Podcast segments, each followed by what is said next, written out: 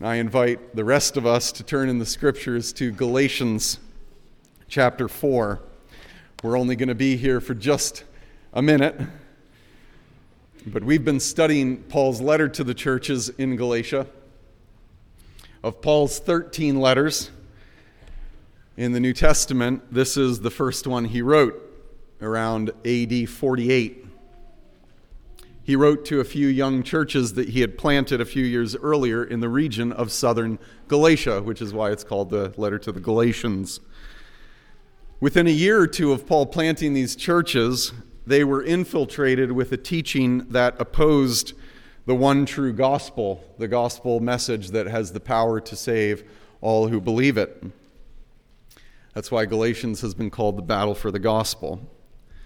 So, Paul explained autobiographically in the first two chapters that the gospel that he preaches is the one true gospel that has come from God. And then he explains in chapters 3 and 4 theologically how the gospel he preaches fits with the whole structure of the Bible. The first two chapters are autobiographical, chapters 3 and 4 are theological. Last week on Christmas Eve, we studied the first portion of chapter 4 where Paul explains the Messiah's mission statement. Look particularly at Galatians 4 5. Here's why Jesus came God sent forth his Son, verse 5, to redeem those who were under the law, so that we might receive adoption as sons. In a word, Jesus came to turn condemned slaves of sin and death into richly endowed children of God. And Paul went on to describe there in verse 6 that for all whom Jesus, the Messiah, has redeemed, quote, God has sent the Spirit of His Son into our hearts, crying, Abba, Father. In other words, the mission of God the Son was to make it possible for all who believe to become children of God.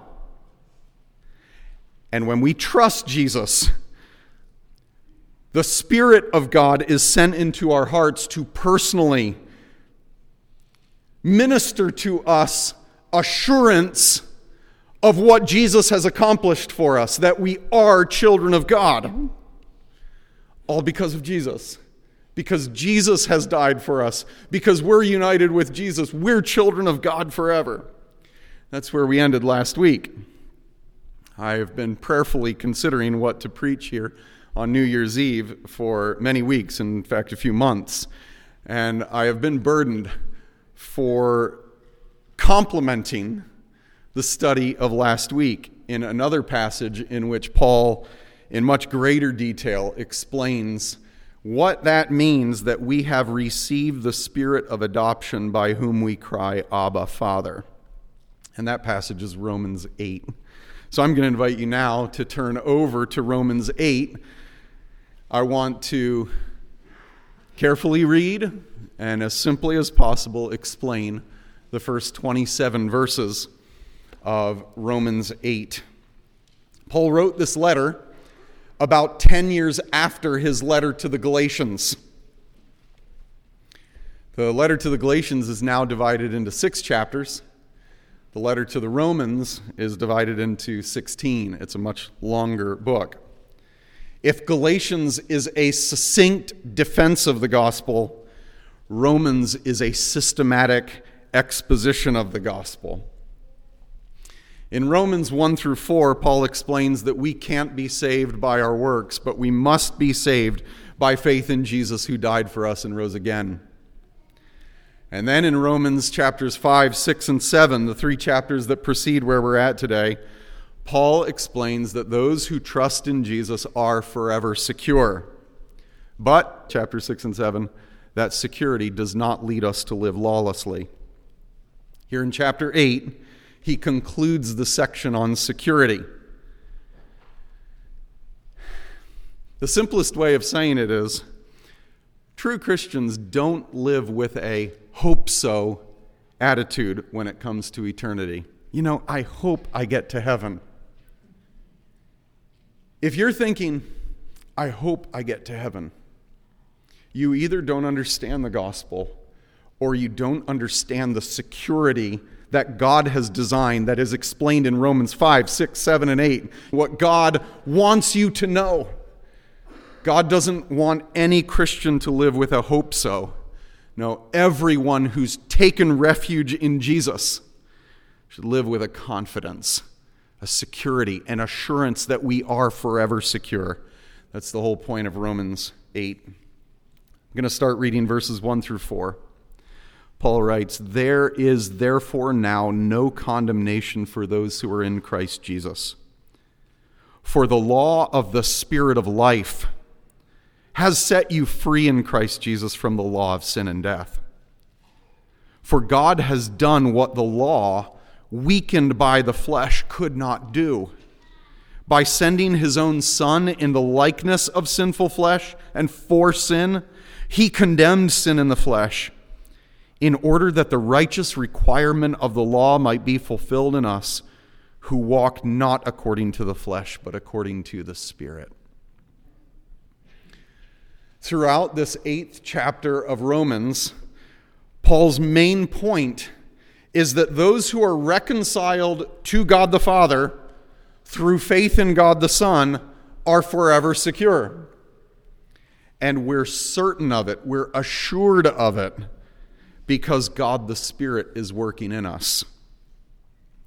If you look back at the first four verses that we just read, you can see Paul's Trinitarian thinking it's very similar to Galatians 4.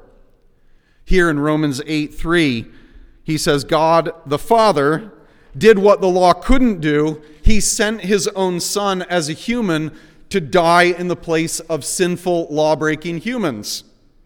Jesus died for our sin, for our law breaking.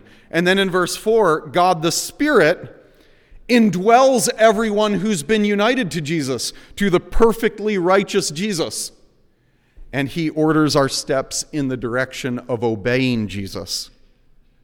Christians are changed people.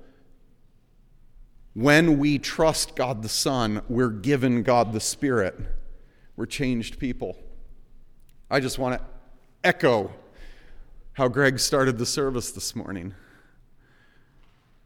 Christians are not people who think that we are better than others. We're not like that self righteous Pharisee who looked over at that tax collector and said, Thank you, God, that I'm not like those, those people over there. That is not the heart of a Christian. The heart of a Christian says, I can't save myself. I'm a lawbreaker, and I'm condemned by the law to die, to die forever, justly condemned in hell. But God did what I couldn't. God did what the law couldn't. God sent his son, and his son died for me. He represented me. And if I take refuge in him, I can be forgiven. Do you hear? Christians never think, I'm good. I'm smart. I believe Jesus. We think, Jesus did it all. Apart from Jesus, I have no hope. God sent Jesus and did for me what needed to be done. God, I glory in you. I don't glory in myself at all. If you have never turned to Jesus, I urge you to turn away from your law breaking and your efforts to try to save yourself through law keeping. I urge you to take refuge in Jesus. Call on Jesus to save you. Call on the Lord Jesus, the Messiah who died and rose again. Say, Lord Jesus, save me, rescue me from my sin, forgive me.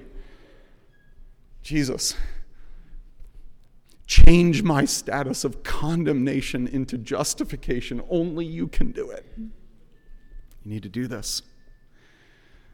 Christians are changed people. We've taken refuge in God the Son and been given God the Spirit. So, how is God's Spirit at work within us? This is what we focus on in the rest of the passage. This is what Paul focuses on. What is the proof that God's Spirit is truly at work within us? Millions of Christians throughout the world have nebulous, even worse, erroneous ideas about how God's Spirit works. We must listen to the apostle explain. We're going to start in verses 5 through 11. Paul writes, For those who live according to the flesh set their mind on the things of the flesh, but those who live according to the Spirit set their mind on the things of the Spirit. For to set the mind on the flesh is death, but to set the mind on the Spirit is life and peace. For the mind that is set on the flesh is hostile to God, for it does not submit to God's law. Indeed, it cannot. Those who are in the flesh cannot please God. You, however, are not in the flesh, but in the Spirit. If in fact the Spirit of God dwells in you, anyone who doesn't have the Spirit of Christ doesn't belong to him. It's a powerful statement that indicates that Every Christian is indwelt by the Spirit. Everyone who's turned from sin and trusted in Jesus has the Spirit. Verse 10 But if Christ is in you, although the body is dead because of sin, the Spirit is life because of righteousness. And if the Spirit of Him who raised Jesus from the dead dwells in you, He who raised Christ Jesus from the dead will also give life to your mortal bodies through His Spirit who dwells in you. In verses 5 through 11, Paul teaches that God's Spirit dominates your affections, Christian. Christian, your eventual liberation from every shred of sin and death is made certain by how God's life giving Spirit now dominates your heart. Sometimes people wrestle with understanding these verses because it's unclear to them when they read life according to the flesh and life according to the spirit. And so it's really critical that you essentially put into your own words what Paul means. The flesh is living apart from the authority of Jesus, and life in the spirit is living under the authority of Jesus.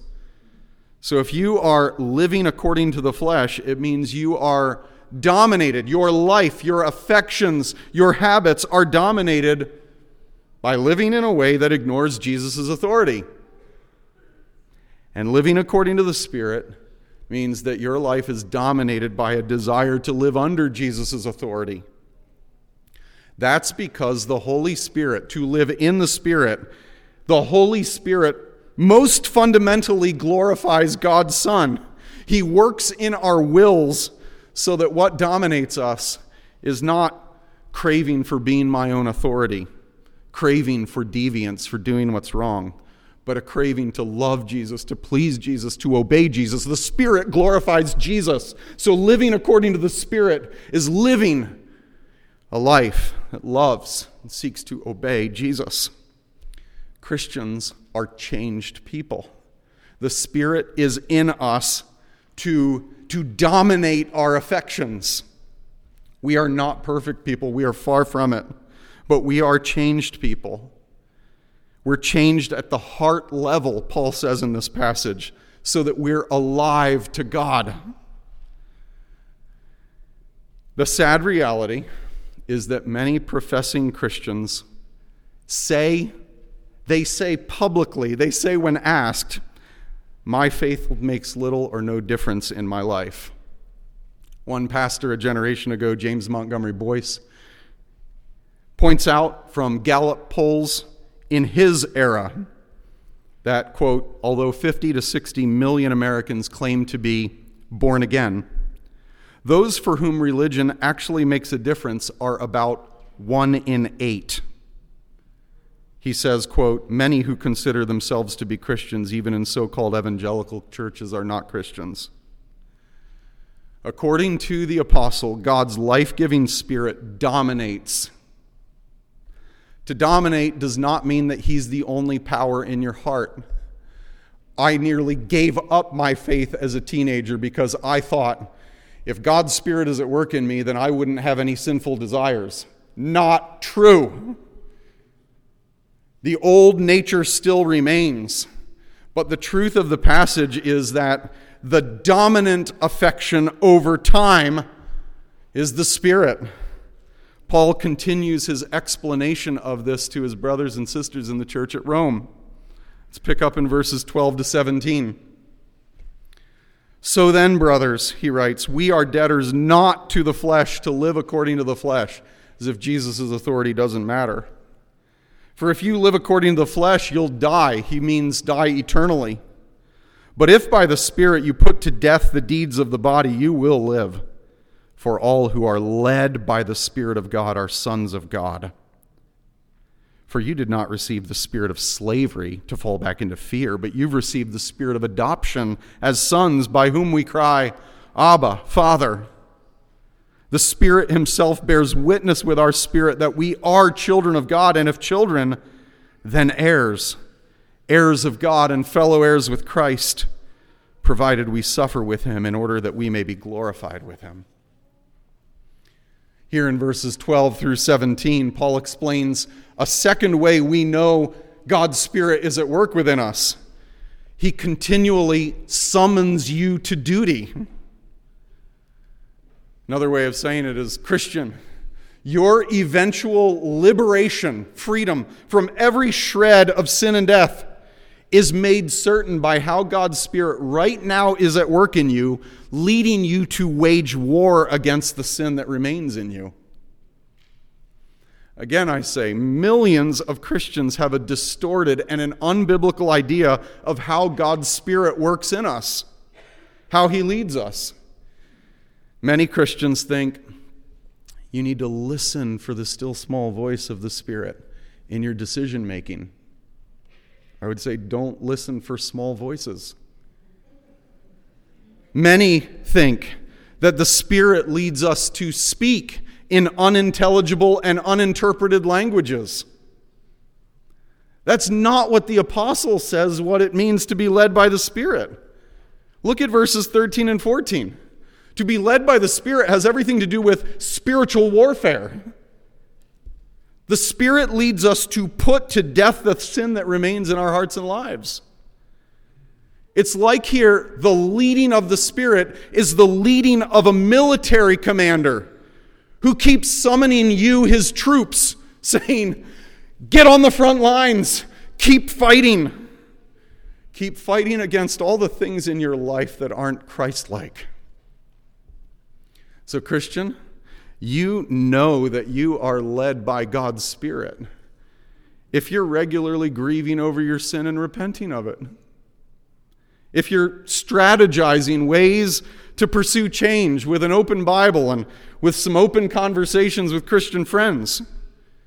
If your days are peppered with prayer, lead me not into temptation, deliver me, Lord, from the evil one. It's ironic that those in whom the Spirit is working, according to Romans 8, don't often feel spiritual, or at least spiritual as it's caricatured as quiet and meditative and lofty. No, those who are truly spiritual feel weary, battle worn. We often feel like failures. We feel frustrated that there's so much in us that's still unlike Christ. That's a spiritual person. The Spirit continually leads Christ's people into spiritual warfare. As J.C. Ryle, an Anglican pastor in Liverpool about 150 years ago, put it. Quote, there are a lot of Christians who don't have any fight about them. And it makes us wonder if they're true Christians because true Christianity is a fight. He says it's a fight of perpetual necessity. It admits of no breathing time, no armistice, no truths. It's a battle on weekdays as well as Sundays, in private as well as in public. He says the Christian warfare unceasingly must go on. That's how you know if you're a child of God, according to verses 14, uh, 13 and 14. Because the Spirit is leading you to put to death the sin that remains within you. Paul had asserted in verse 14 that those who are led by God's Spirit into this kind of warfare demonstrate that they're God's children. And he goes on to say, Children cry to their father when they suffer. And children, after temporary suffering, inherit all that belongs to their father. Children cry and children inherit. Notice verse 15 that every Christian has received the spirit of adoption. God has adopted every condemned sinner who repents and turns to Jesus.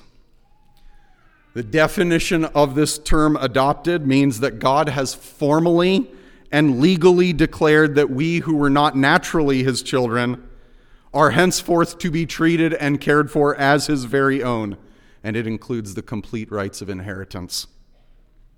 We're adopted. We've received the spirit of adoption. Because every Christian has the spirit of adoption indwelling our spirits. Every Christian has an instinctive sense that we belong to God, all because of what Jesus did for us. So when we find ourselves in trouble, like little children, we look up and hold our hands out to God and say, Daddy, help! Daddy, help!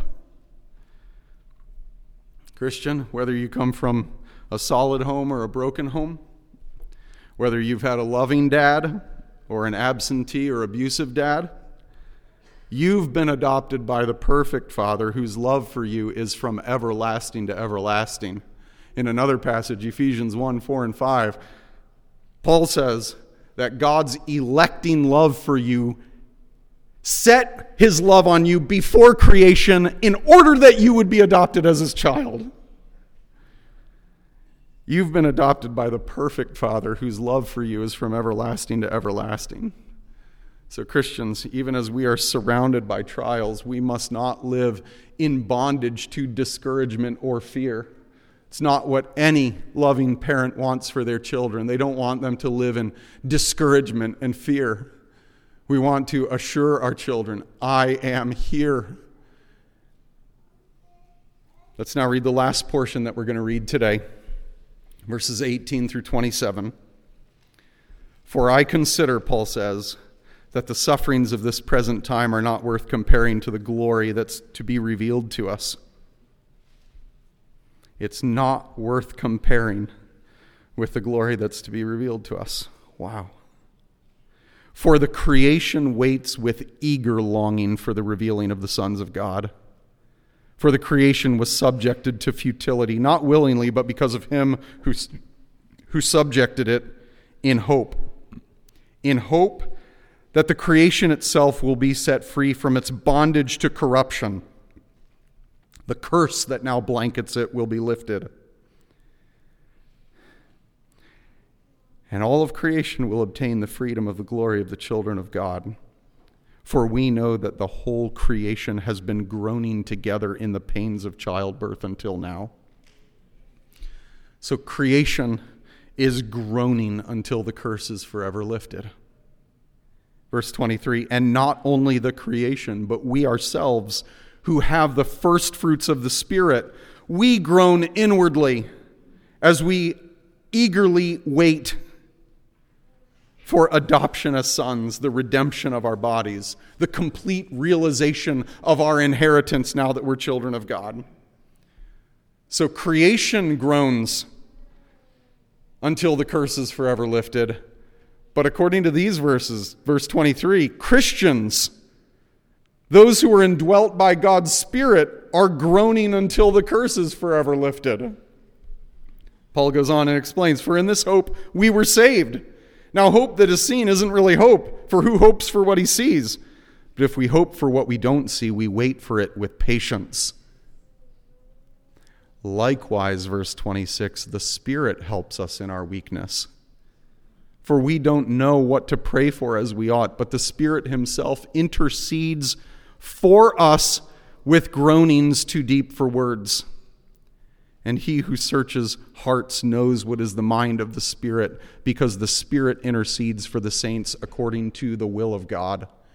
And then verses 28, 29, and 30 is where Paul goes on to explain in some of the most precious words of Scripture that God's will is to bring to glory every person he's justified through Christ.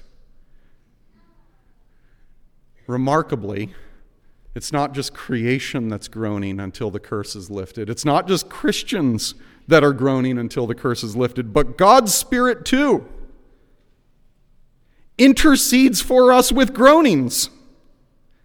He's groaning within every Christian, even as he prays for us according to the will of God, prays for us to inherit the glory that God has willed for us. He's groaning within us. So the Spirit is going to continue to groan in us until the curse is forever lifted and we're glorified, until we're perfectly like Jesus. And just say the last section there we read, we learn how the Spirit of God works in us. The Spirit groans for you to experience glory.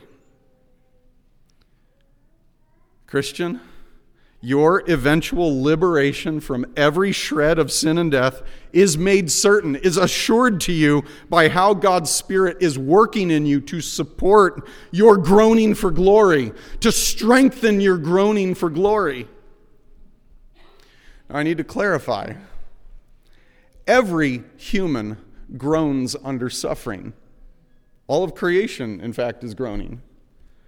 Every human groans under suffering, but Christian groaning is different. When suffering, Christians groan for glory. Christians ache to see Jesus. Christians ache to be made like Jesus. And that's what the Spirit is encouraging within us. The Spirit is fueling, as it were, our groans groans that many times cannot even be expressed in words. If we could verbalize it, it might be something like God, no matter what the suffering I'm going through, no matter what it is or, or how long it goes, it doesn't matter how long I have to wait. Father, I just want Jesus. I want to be like Jesus. I want to see him. I want to be forever with him. I think if we got down to the depths in those times when we don't even know what to pray and we can't even verbalize it, the Spirit is fueling our groans for glory. In the first section that we read, verse 2, Paul refers to God's Spirit as the Spirit of life. And that focus on the Spirit, the life giving Spirit, continues through the first third or so of the chapter.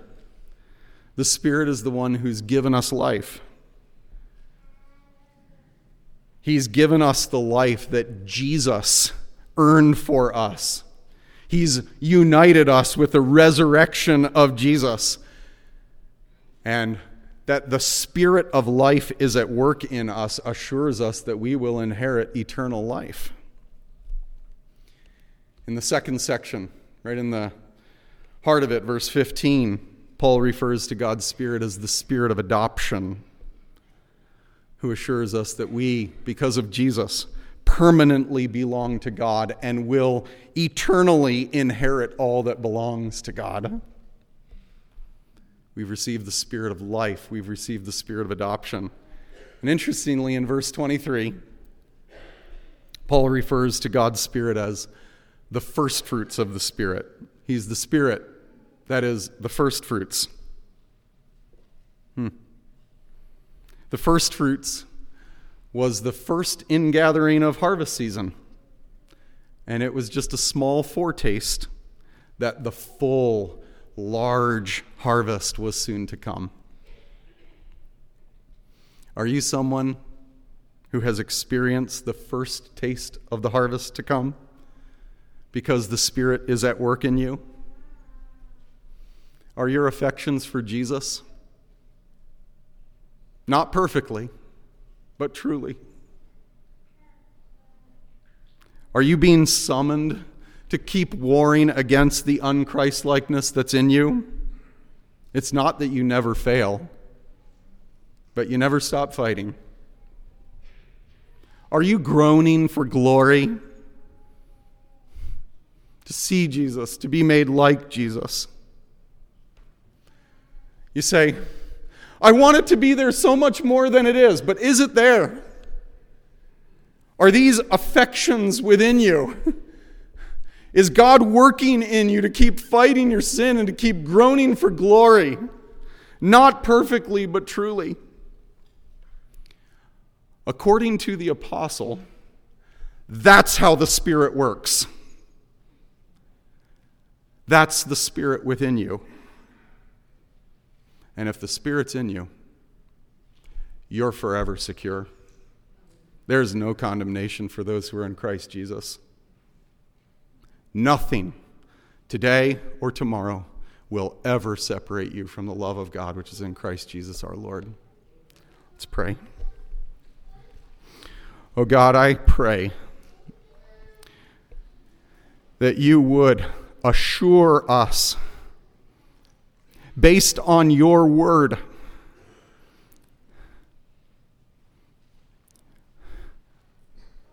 Oh God, I pray that we would examine ourselves, not for perfection,